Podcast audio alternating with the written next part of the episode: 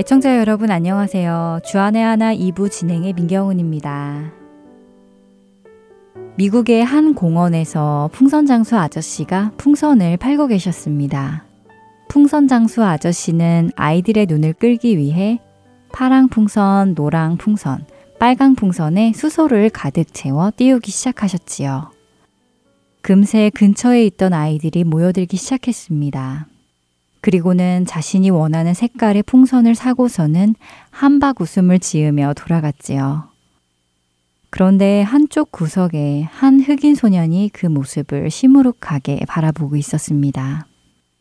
풍선 장수 아저씨는 혼자 있는 그 소년에게 말을 겁니다.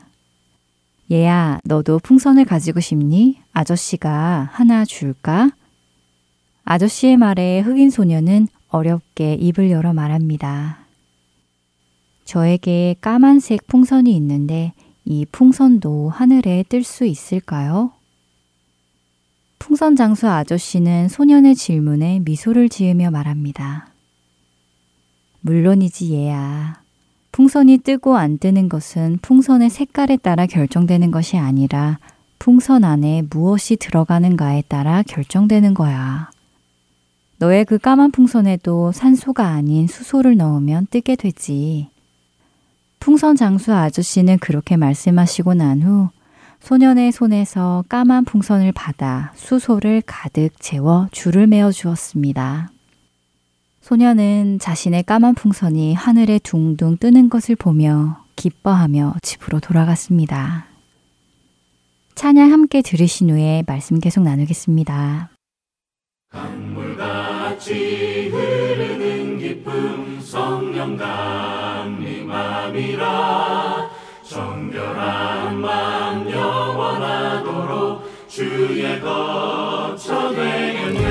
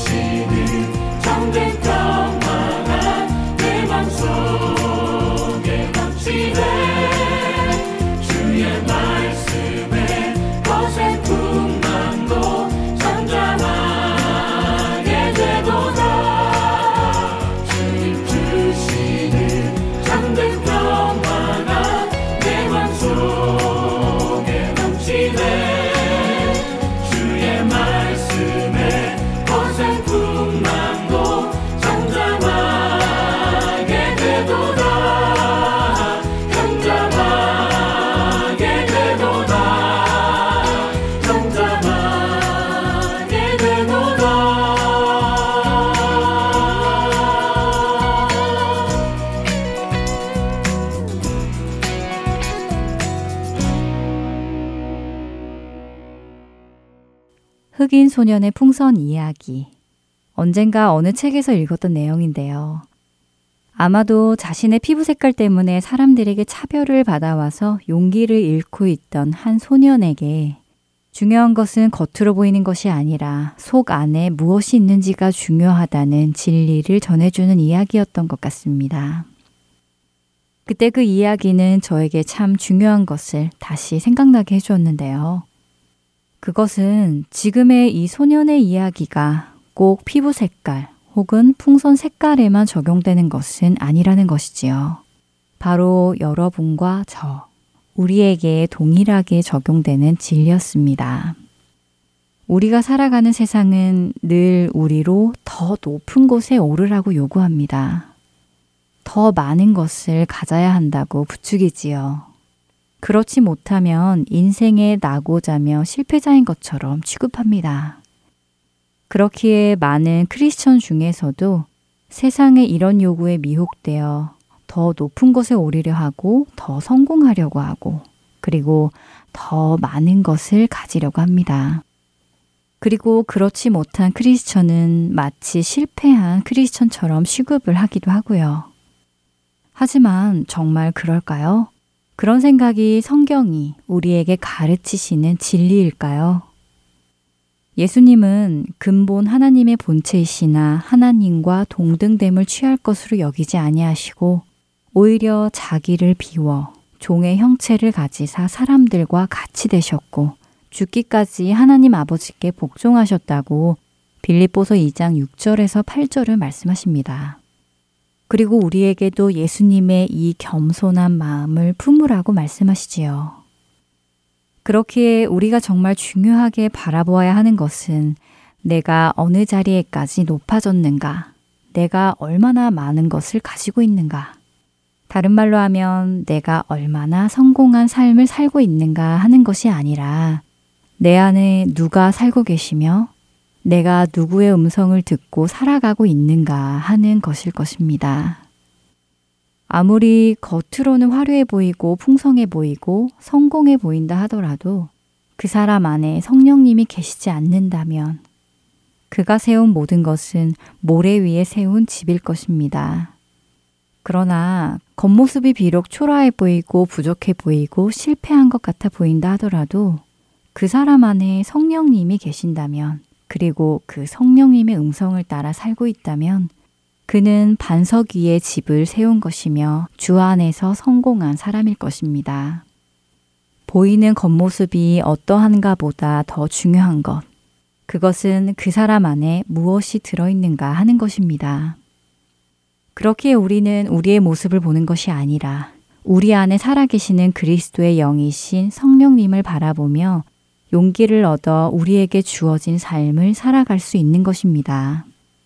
끝으로 요한복음 15장 1절에서 5절의 말씀을 읽어드리겠습니다. 나는 참 포도나무요, 내 아버지는 농부라.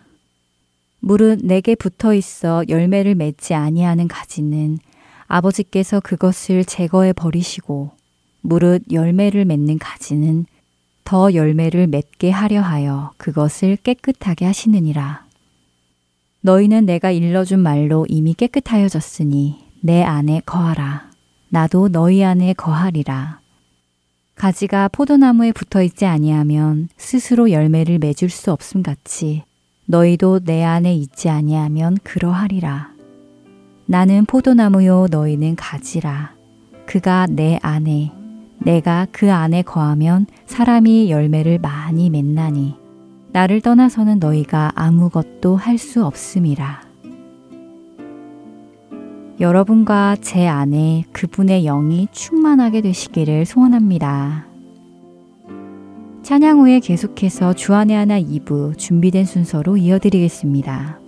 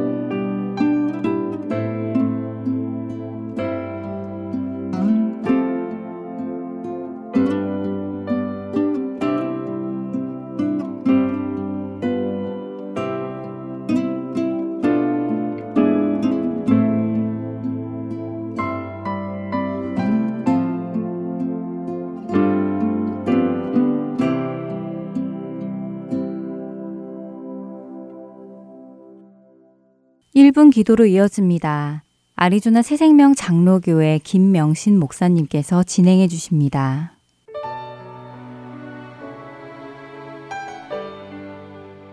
하트인 서울 복음 방송 1분 기도 시간입니다. 저는 아리조나 새생명 장로교회 김명신 목사입니다. 오늘 이 시간에는 청년들을 위해서 함께 기도하기 원합니다.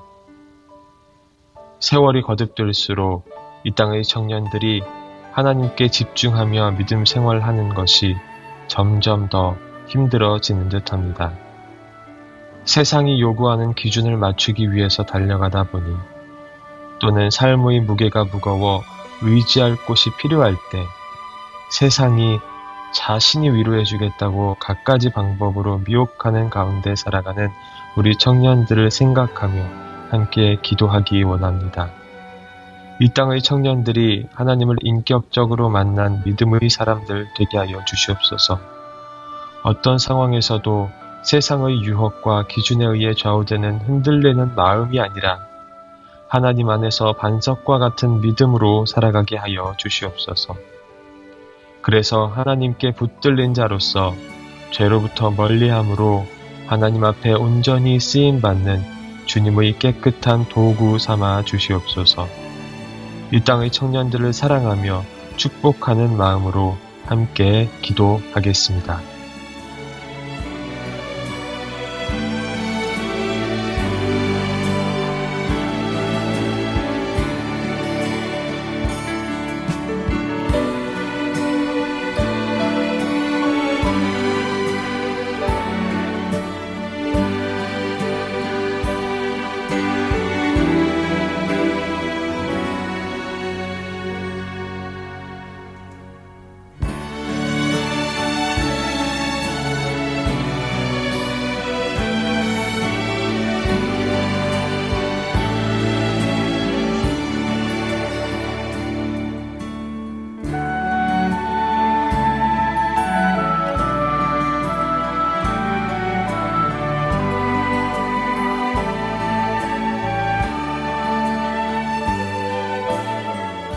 하나님 아버지, 이 시간 이 땅의 청년들을 사랑하는 마음 가지고 함께 기도하였습니다.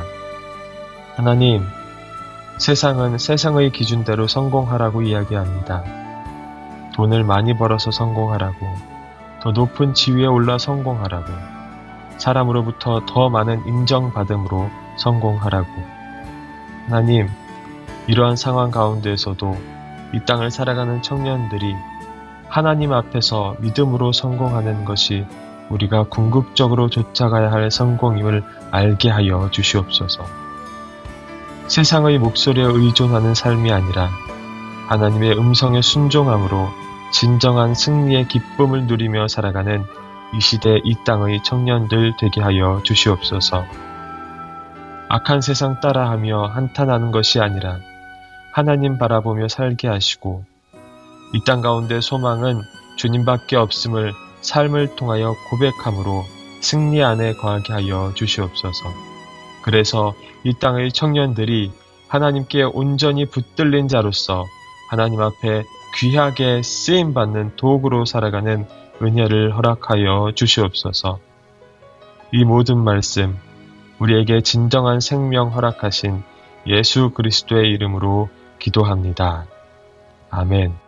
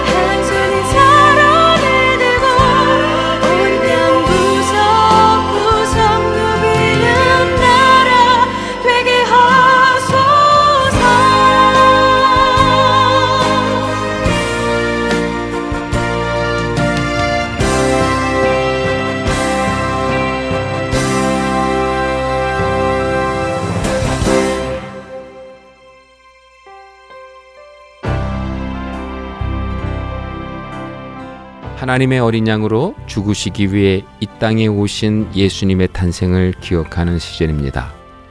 세상은 향락과 쾌락으로 즐거워하는 이 기간, 그리스도인들은 날 위해 죽으시기 위해 기꺼이 이 땅에 오신 그리스도로 인해 기뻐해야 합니다. 세상 속에 살면서도 세상의 빛과 소금으로 살아가는 하트앤소울 복음 방송 애청자 여러분이 되시기를 바랍니다.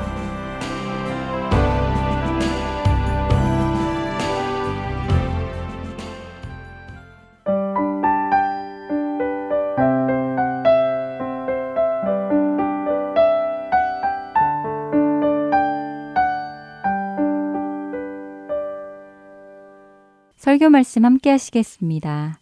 캐나다 밴쿠버 그레이스 한인교회 박신일 목사님께서 누가복음 2장 25절에서 33절의 말씀을 본문으로 예수님을 기다리는 사람이라는 제목의 말씀 전해 주십니다. 은혜 시간 되시길 바랍니다.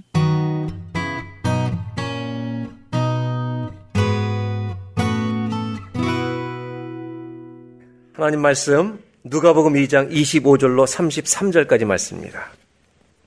25절부터 제가 봉독해 드리도록 하겠습니다. 예루살렘에 시몬이라는 사람이 있으니 이 사람은 의롭고 경건하여 이스라엘의 위로를 기다리는 자라. 성령이 그 위에 계시더라. 그가 주의 그리스도를 보기 전에는 죽지 아니하리라는 성령의 지시를 받았더니 성령의 감동으로 성전에 들어가매 마침 부모가 율법의 관례대로 행하고자 하여 그 아기 예수를 데리고 오는지라 시몬이 아기를 안고 하나님을 찬송하여 이르되 주제여 이제는 말씀하신 대로 종을 평안히 놓아 주시는도다. 30절로 32절 다 같이 봉독합니다. 내 눈이 주의 구원을 보았사오니 이는 만민 앞에 예비하신 것이요 이방을 비추는 빛이요 주의 백성 이스라엘의 영광이니이다 하니 그의 부모가 그에 대한 말들을 놀랍게 여기더라. 아멘. 저는 시무원이라고 하는 사람에 대해서 좀 말씀을 나누려고 합니다. 시무원이라는 남자에 대한 할아버지에 대한 이야기입니다. 이분에 대해서 성경은 25절에 이분의 특징을 세 가지로 나누어 소개하고 있습니다. 25절을 보겠습니다. 예루살렘에 시므온이라 하는 사람이 있으니 이 사람은 의롭고 경건하여 이스라엘의 위로를 기다리는 자라 성령이 그 위에 계시더라.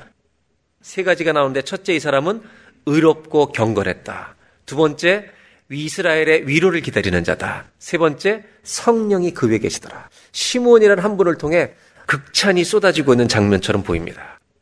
오늘 이 중에 저는 제일 먼저 의롭고 경건했다는 것에 대해서 먼저 좀 나누려고 하는 것입니다. 여러분, 사람이 의로웠다, 경건했다라는 단어는 하루아침에 얻을 수 있는 게 아닙니다. 막 살던 사람이 갑자기 오늘 경건해졌다고 말하진 않습니다.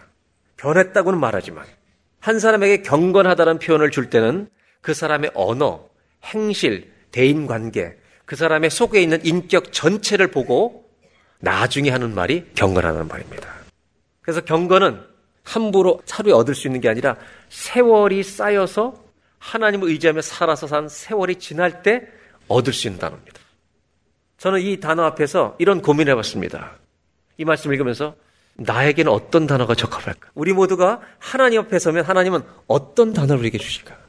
약간 겁이 났습니다. 저를 스스로 생각해 봤습니다. 하나님이 나를 뭐라고 표현하실까? 그냥 편안하게 한번 대답해 보세요. 여러분, 제가 급해요, 안 급해요? 하나님이 저를 보시면 너 급하다. 이것만 나오면 어떡하지? 하나님이 우리에게 한 단어로 설명할 때 뭐라고 쓰실까? 이런 고민이 이 말씀을 읽으면서 제 안에 스스로 들어오기 시작했습니다. 여러분은 어떠십니까? 그런데 낙심하지 마시기 바랍니다. 왜냐하면 하나님은 믿음을 보시고 기뻐하십니다.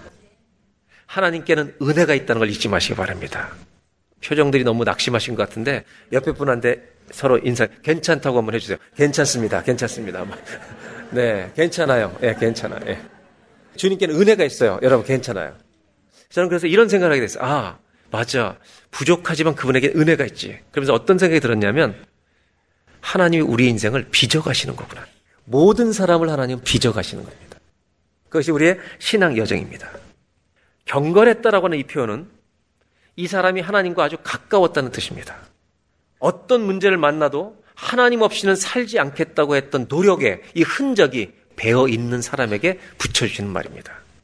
평상시에 자기 맘대로 사는 사람에게 이 단어를 붙여주진 않습니다. 저희 어머님을 생각해보고 저희 외할머님을 생각해보면 새벽마다 일어나서 늘 기도하시는 삶을 살았어요. 이렇게 기도한 10년, 20년, 30년을 이렇게 사신 분들한테 경건하다고 우리가 붙이는 거지 아무에게나 붙이는 건 아닌 것입니다. 저는 첫 목회를 할 때 20대 갔을 때 총각으로 먼저 나갔는데 저의 모든 밥을 해주시고 도와주시는 권사님 한 분 계셨는데 70세 된 권사님입니다. 늘 청소를 잘 하시는 하여튼 늘 집에서 일을 하세요. 제가 그분의 손을 보고 사진 좀 찍자고 해서 제가 그분 손과 제 손을 놓고 사진을 같이 찍은 적이 있습니다. 왜냐하면 제 손은 제가 20대잖아요. 얼마나 고왔겠습니까? 이분 손은 정말 주름이 가득해요. 그리고 평생 농사를 지었으니까 새까맣게 탔어요. 그래서 사진을 같이 찍었어요. 그리고 필름으로 나중에 출력을 했는데 진짜 이 contrast 완전 대조예요. 완전 대조. 제가 그 사진을 찍었던 이유가 있습니다. 그분의 손에는 아주 깊은 주름들이 있었고 고생의 흔적이 역력했습니다. 그러나 제 손은 참 깨끗한 편이었습니다. 저는 그분하고 찍은 사진을 제 마음속에 평생 잊지 않아요. 여러분 누구 손이 더 아름다웠겠어요? 절대 제 손이 아니었어요. 오히려 제 손이 부끄러웠어요. 저는 그 사진을 아직도 가슴 속에 기억하고 있어요. 제 손에는 고난이 묻어 있지 않았지만 그분의 손에는 인생을 살아온 감출 수 없는 고난의 흔적이 역력했어요. 결혼한 다음에 첫 아이를 유산하고 아이를 평생 못 낳으셨어요. 자녀 하나도 없이 농사만 집에 평생을 살아오신 그분의 얼굴에 있는 주름살, 이 손에 있는 새까매진 이 손은요, 제 고개를 숙이게 했던 손이에요. 그런 분들을 뵈면 고개가 숙여지는 거예요. 여러분 이거 아세요? 주름은 아기들에겐 생기지 않아요. 주름은 나이가 들어야만 생겨요. 인생은 세월이 지나야만 얻을 수 있는 게 있어요. 여러분, 올해 주름살 하나 더 늘었죠? 아무리 맞아도 계속 생겨요. 주름은 아름다운 거예요. 이 의롭다 경건하다는 것은 돈으로 살 수 있는 게 아니에요. 경건하다는 것은 명예를 얻을 수 있는 것도 아니에요. 내가 목사가 됐다고 안수한다고 경건해지는 거 아니에요. 직분을 받는다고 경건해지는 게 아니에요. 이 경건은 하나님을 의지하고 살려고 한 세월의 흔적, 경건을 여러분 살았던 흔적이 쌓여야만 경건하다고 얘기하는 거예요. 저는 2004년도쯤 교회를 개척한 다음에 수잔니치하고 퍼스트 베프 처치에 브루스 밀레 목사님하고 북한을 넷이서 들어간 적이 있어요. 뉴욕에서 다 비자를 해주기로 하고 확인을 다 받고 그 letter를 갖고 북경에 가서 이제 비자 신청을 딱 했는데 이제 받아야 되는데 안 주겠다 그러면 못 주겠다는 거예요. 그래서 수잔니치가 당황하고 좀 화를 내기 시작했어요. 왜냐하면 거기서 있으니까. 저는 그때 제가 급한 걸 알았어요. 저도 화가 나는 거예요. 이 바쁜 시간을 쪼개서 왔는데 약속해서 왔는데 안 주는 거예요. 근데 잠깐 기다려서 이제 앉아 있는데 그 브루스 밀렌 60대 이제 은퇴를 앞두고 60이 넘은 목사님이 앉자마자 손잡재요. 기도합시다. 나도 저렇게 할 수 있었는데. 나도 저거 기도하는 거 아는데. 근데 우리는 화부터 먼저 나는 거예요. 그분이 붙들고 기도하자는 거예요. 이거 뭐지 이분은? 아 이분은 경건이 언어가 아니라 삶이구나. 그 기도했어요. 여러분 북한 대사관에서 기도하고요. 조금 있다가 불러서 갔어요 쇼네치가. 비자가 나왔겠어요 안 나왔겠어요? 또 나오는 거예요 이게. 이거 뭐지? 저분은 기도하는데 난 화가 나지 왜? 평양에 들어갔어요. 4박 5일 동안 매일 저랑 같은 방을 이 60세 스코틀랜드 출신 목사님과 쓴 거예요. 같이. 첫날 침대가 낮아요, 평에. 자기 전에 기도하자고 그래서 기도했어요. 다리가 불편하실까 봐 침대에 앉아서 기도하는데 기도 다 끝나고 눈을 떴더니 그분은 무릎을 꿇고 계신 거예요. 이건 또 뭐지? 나는 저분을 배려해서 무릎 꿇는 게 힘들어서 앉아서 저분을 위해서 우리 서양 웨스턴 스타일로 했는데 저분은 코리안 스타일로 하시나? 4박 5일 동안 다니는데 매일 무릎 꿇고 기도하시는 거예요. 제가 이런 걸 느낀 거예요. 저분은 동서남북이 다 경건해요. 우리는 동쪽만 경건해. 서쪽 가면 경건하지가 않아요. 저는 오늘 이 성탄절 보내면서 시몬이란 사람의 모습을 보면서 오늘 꼭 나누고 싶은 게 있어요. 그게 뭐냐면 우리 안에 삶 속에 경건의 흔적이 있으면 좋겠다. 우리도 10년, 20년 지나면 저 사람 참 경건하다는 말좀 들어봤으면 좋겠다. 여러분, 이런 은혜가 있기를 주의 이름으로 기원합니다. 경건의 삶이, 경건의 흔적이 우리 인생에 묻어 있어야 된다는 것. 여기에서 끝나지 않아. 이 사람은 이스라엘의 위로를 기다리는 자래요. 아, 참 귀한 것 같아요. 왜냐하면 경건의 열매는 나만을 위한 위로가 아니에요. 여러분, 나만을 위한 경건은 없어요. 하나님이 사람을 경건하게 할 때는 다른 사람들을 축복하는 통로가 되게 하시는 거예요. 자기의 위로만이 아니라 이스라엘 백성, 신음하고 있는 이 백성의 위로를 기다리는 자래요.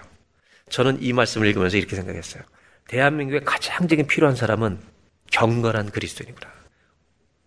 우리 민족에게 위로를 베풀어 주시옵소서. 이런 사람이 필요한 거죠. 여기서 끝나지 않고 성령이 그 위에 계신대요.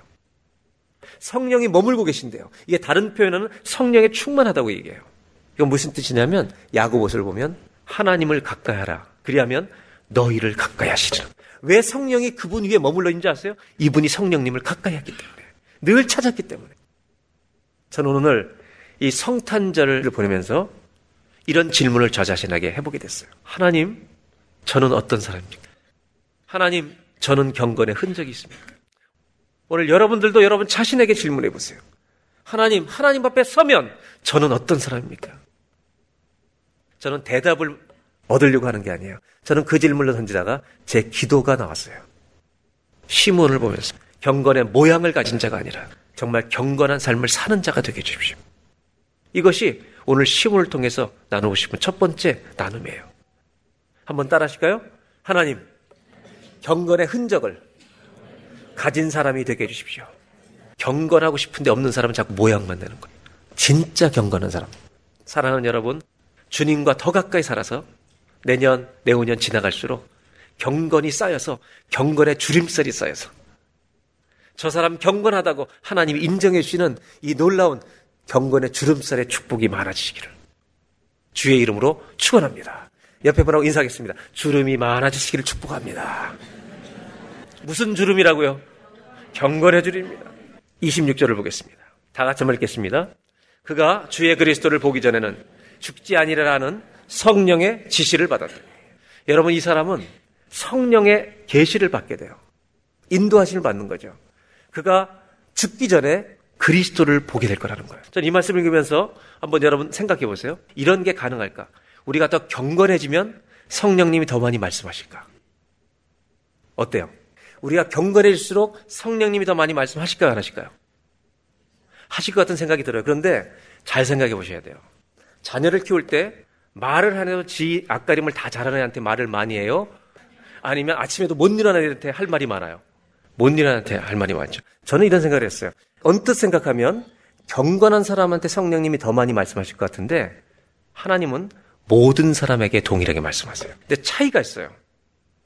무슨 차이냐면 경건하게 사는 사람은 성령님이 말씀하시는 것을 예민하게 알아듣지만 경건하게 살지 못하는 사람은 하나님 말씀해 주셔도 모를 때가 허다하다는 말이에요. 하나님은 누구에게나 말씀하세요. 하나님을 정말 떠나고 싶어 하는 사람들에게도 말씀하세요. 저는 우리 모두가 경건해져서 성령님에게 예민해져서 영의 눈과 귀가 열려 사는 은혜가 있기를 주의 이름으로 축복합니다. 성령에 예민한 사람이 된 거예요, 이 사람은. 그래서 뭔가 사인을 주시면 알아버리는 거예요. 그래서 그 다음 27절 다 같이 읽어볼까요? 성령의 감동으로 성전에 들어가매 그 아기 예수를 데리고 오는지라. 성령의 감동으로 성전에 들어간 그냥 들어간 게 아니에요. 하나님께서 이들을 또 인도하신 거예요. 그래서 성령의 인도하심을 따라 들어갔는데 마침 마리아와 요셉이 아기 예수를 데리고 오는데 평범한 한 가정이 데리고 오는 순간 이분이 메시아인 걸 알았을까요? 몰랐을까요? 바로 알아버린 거예요. 왜? 성령의 감동으로 알게 하신 거예요. 그리고 28절에 시몬이 아기를 안아요. 그리고 하나님을 찬송하기 시작합니다.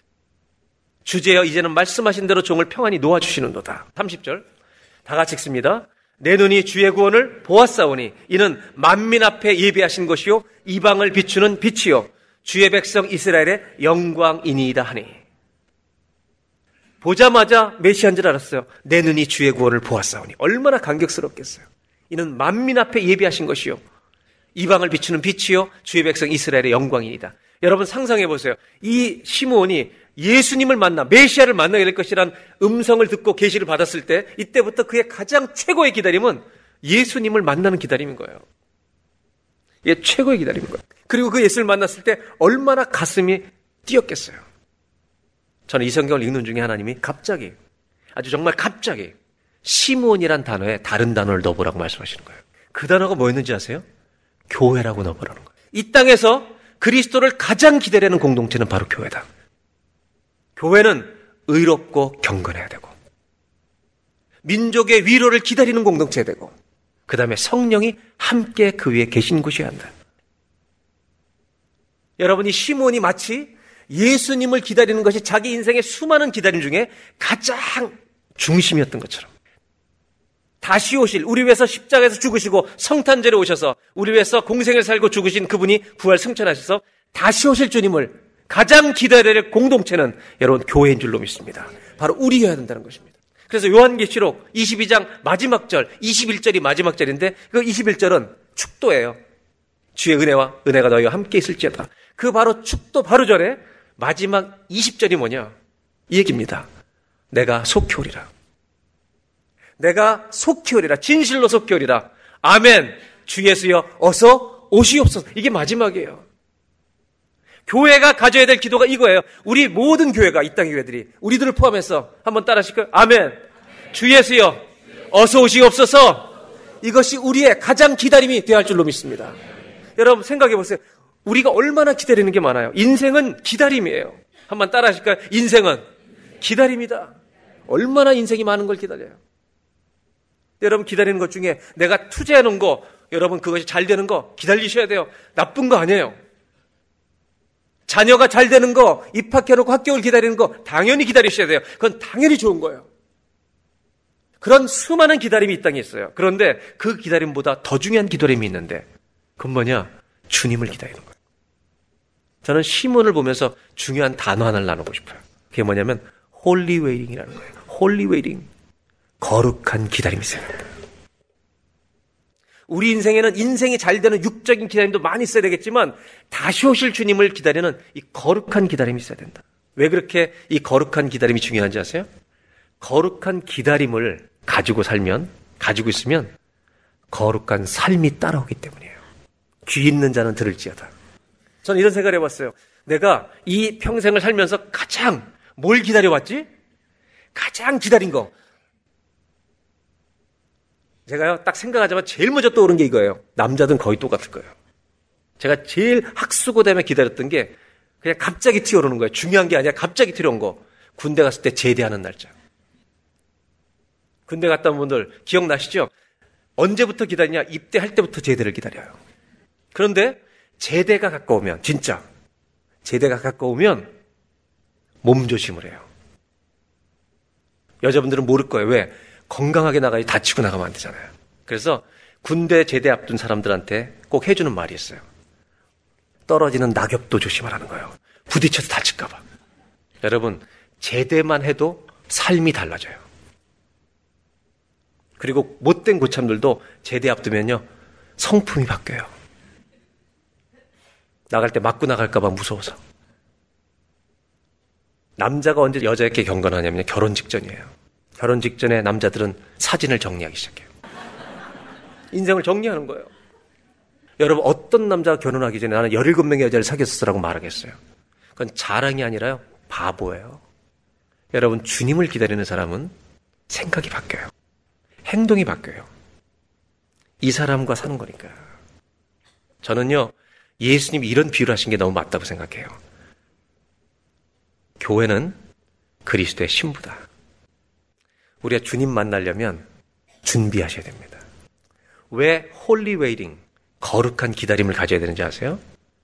거룩한 기다림을 가지게 되면 거룩한 삶이 따라오기 때문이에요. 오늘 두 번째로 나누고 싶은 게 이것입니다. 한번 따라 하실까요? 거룩한 기다림 안에 거룩한 삶이 있습니다. 여러분, 주님을 기다리는 이 거룩한 기다림을 가지고 사는 저와 여러분 되시기를 주의 이름으로 축원합니다. 마지막으로 오늘 나누고 싶은 것은 이것입니다. 시므온의 기다림을 쭉 읽으면서 말씀을 묵상하면서 하나님이 또 한 가지를 저한테 보여준 게 있습니다. 깨닫게 해주신 것. 그건 뭐냐면 시므온은 오늘 제목이 예수님을 기다리는 사람이잖아요. 근데 하나님 뭘 가르치냐면 나도 너희를 기다린다. 아버지의 기다림이 있다는 거예요. 이건 어쩌면 more divine waiting이에요. 이것을 알 수 있는 것은 탕자의 비유예요. 우리는 주님을 기다리면서도 넘어질 때가 있고 쓰러질 때가 있고 취해질 때가 있어요. 그런데 그분의 기다림은 완전하세요. 단 한 번도 우리를 향한 사랑을 중단하지 않으시는 거예요. 우리만 그분을 기다리는 게 아니라 그분이 우리를 더 기다리세요. 그리고 그분을 만나는 날, 내 인생에 쌓였던 수많은 상처, 아픔, 정말 상처 때문에 생긴 깊이 파인 그런 아픔들, 다 주님의 사랑 안에서 녹아질 줄로 믿습니다. 그날은 우리가 주님을 안아드린 날이 아니라 그분이 다시 오신 날은 그분은 통치자로 오시는 거예요. 구원자로. 그분이 우리 모든 한 사람 한 사람 안아주실 거예요. 그때 우리 모든 인생에 피로가 씻겨져 가고 그의 영광에 참여하게 될 거라는 것이죠. 저는 그래서 그 주님의 기다림을 생각하면서 마지막으로 이런 기도를 하면서 한 해를 마쳤으면 좋겠어요. 하나님 우리는 늘 온전하게 살아가지 못하는 잘 출발했다가 넘어지고 헤맬 때가 많은데 올 한 해 동안도 포기하지 않고 우리를 사랑해 주셔서 감사합니다. 이 기도가 오늘 저와 여러분의 마지막 주일의 기도가 됐으면 좋겠어요. 한번 따라 하실까요? 하나님, 우리를 붙들어 주셔서 감사합니다. 우리의 믿음, 우리의 사랑 다 부족했음에도 그 하나님의 완전하신 기다림으로 우리를 사랑하시고 중단하지 않으시고 계속해서 우리를 붙들어 주셔서 감사합니다. 기도하겠습니다. 이 시간 다 같이 기도할 때 하나님 거룩한 기다림을 가지고 살게 해 주십시오. Holy waiting. 시몬은 예수님을 기다리는 사람이었습니다. 우리 인생은 정말 많은 것을 기다립니다. 그것이 나쁜 것은 아닙니다. 그러나 우리 안에 주님을 기다리는 기다림이 있어야 합니다. 다시 오실 예수님을 기다리는 교회. 하나님을 믿는 성도의 중심에 예수님이 계셔야 합니다. 이 시간 다 같이 기도할 때 첫 번째 거룩한 기다림을 갖게 해주십시오. 그것으로 말미암아 거룩한 삶이 우리에게 따라올 겁니다. 거룩한 기다림. 또 한 가지 기도는 감사로 마무리했으면 좋겠습니다. 하나님 부족하고 쓰러지고 실패한 우리들 영적으로 얼마나 많이 넘어졌습니까? 그런데도 포기하지 않고 끝까지 올해도 붙들어 주셔서 감사합니다. 내년에 경건의 흔적을 가지고 사는 사람들 되도록 도와주시옵소서. 다 같이 한번 합심하여서 기도하겠습니다. 하나님, 우리 인생에는 수많은 기다림이 있습니다. 다 필요하지만 주님을 기다리는 거룩한 기다림이 우리의 중심에 있게 하여 주시옵소서. 그 거룩한 기다림을 가진 자는 거룩한 삶이 따라오게 될 줄로 믿습니다. 주여 이 은혜를 우리에게 부어 주시옵소서. 하나님께 감사하지 않을 수가 없습니다. 우리가 그렇게 부족한데도 붙들어 주셔서 감사합니다. 우리에게 더 귀한 것들 은혜를 부어 주시려고 온전한 사랑으로 기다려 주셔서 감사합니다. 내년에는 더 경건하게 주님 붙들고 살아갈 수 있도록 도와주셔서 우리의 삶에 세월이 지나갈수록 경건의 흔적이 늘어나도록 도와주시옵소서. 예수님의 이름으로 기도합나이다.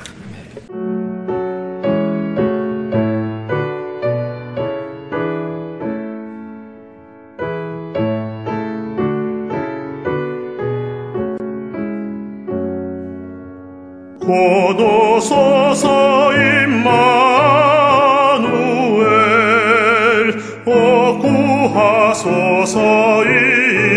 이스라엘 그 포로 생활 고달파 메시아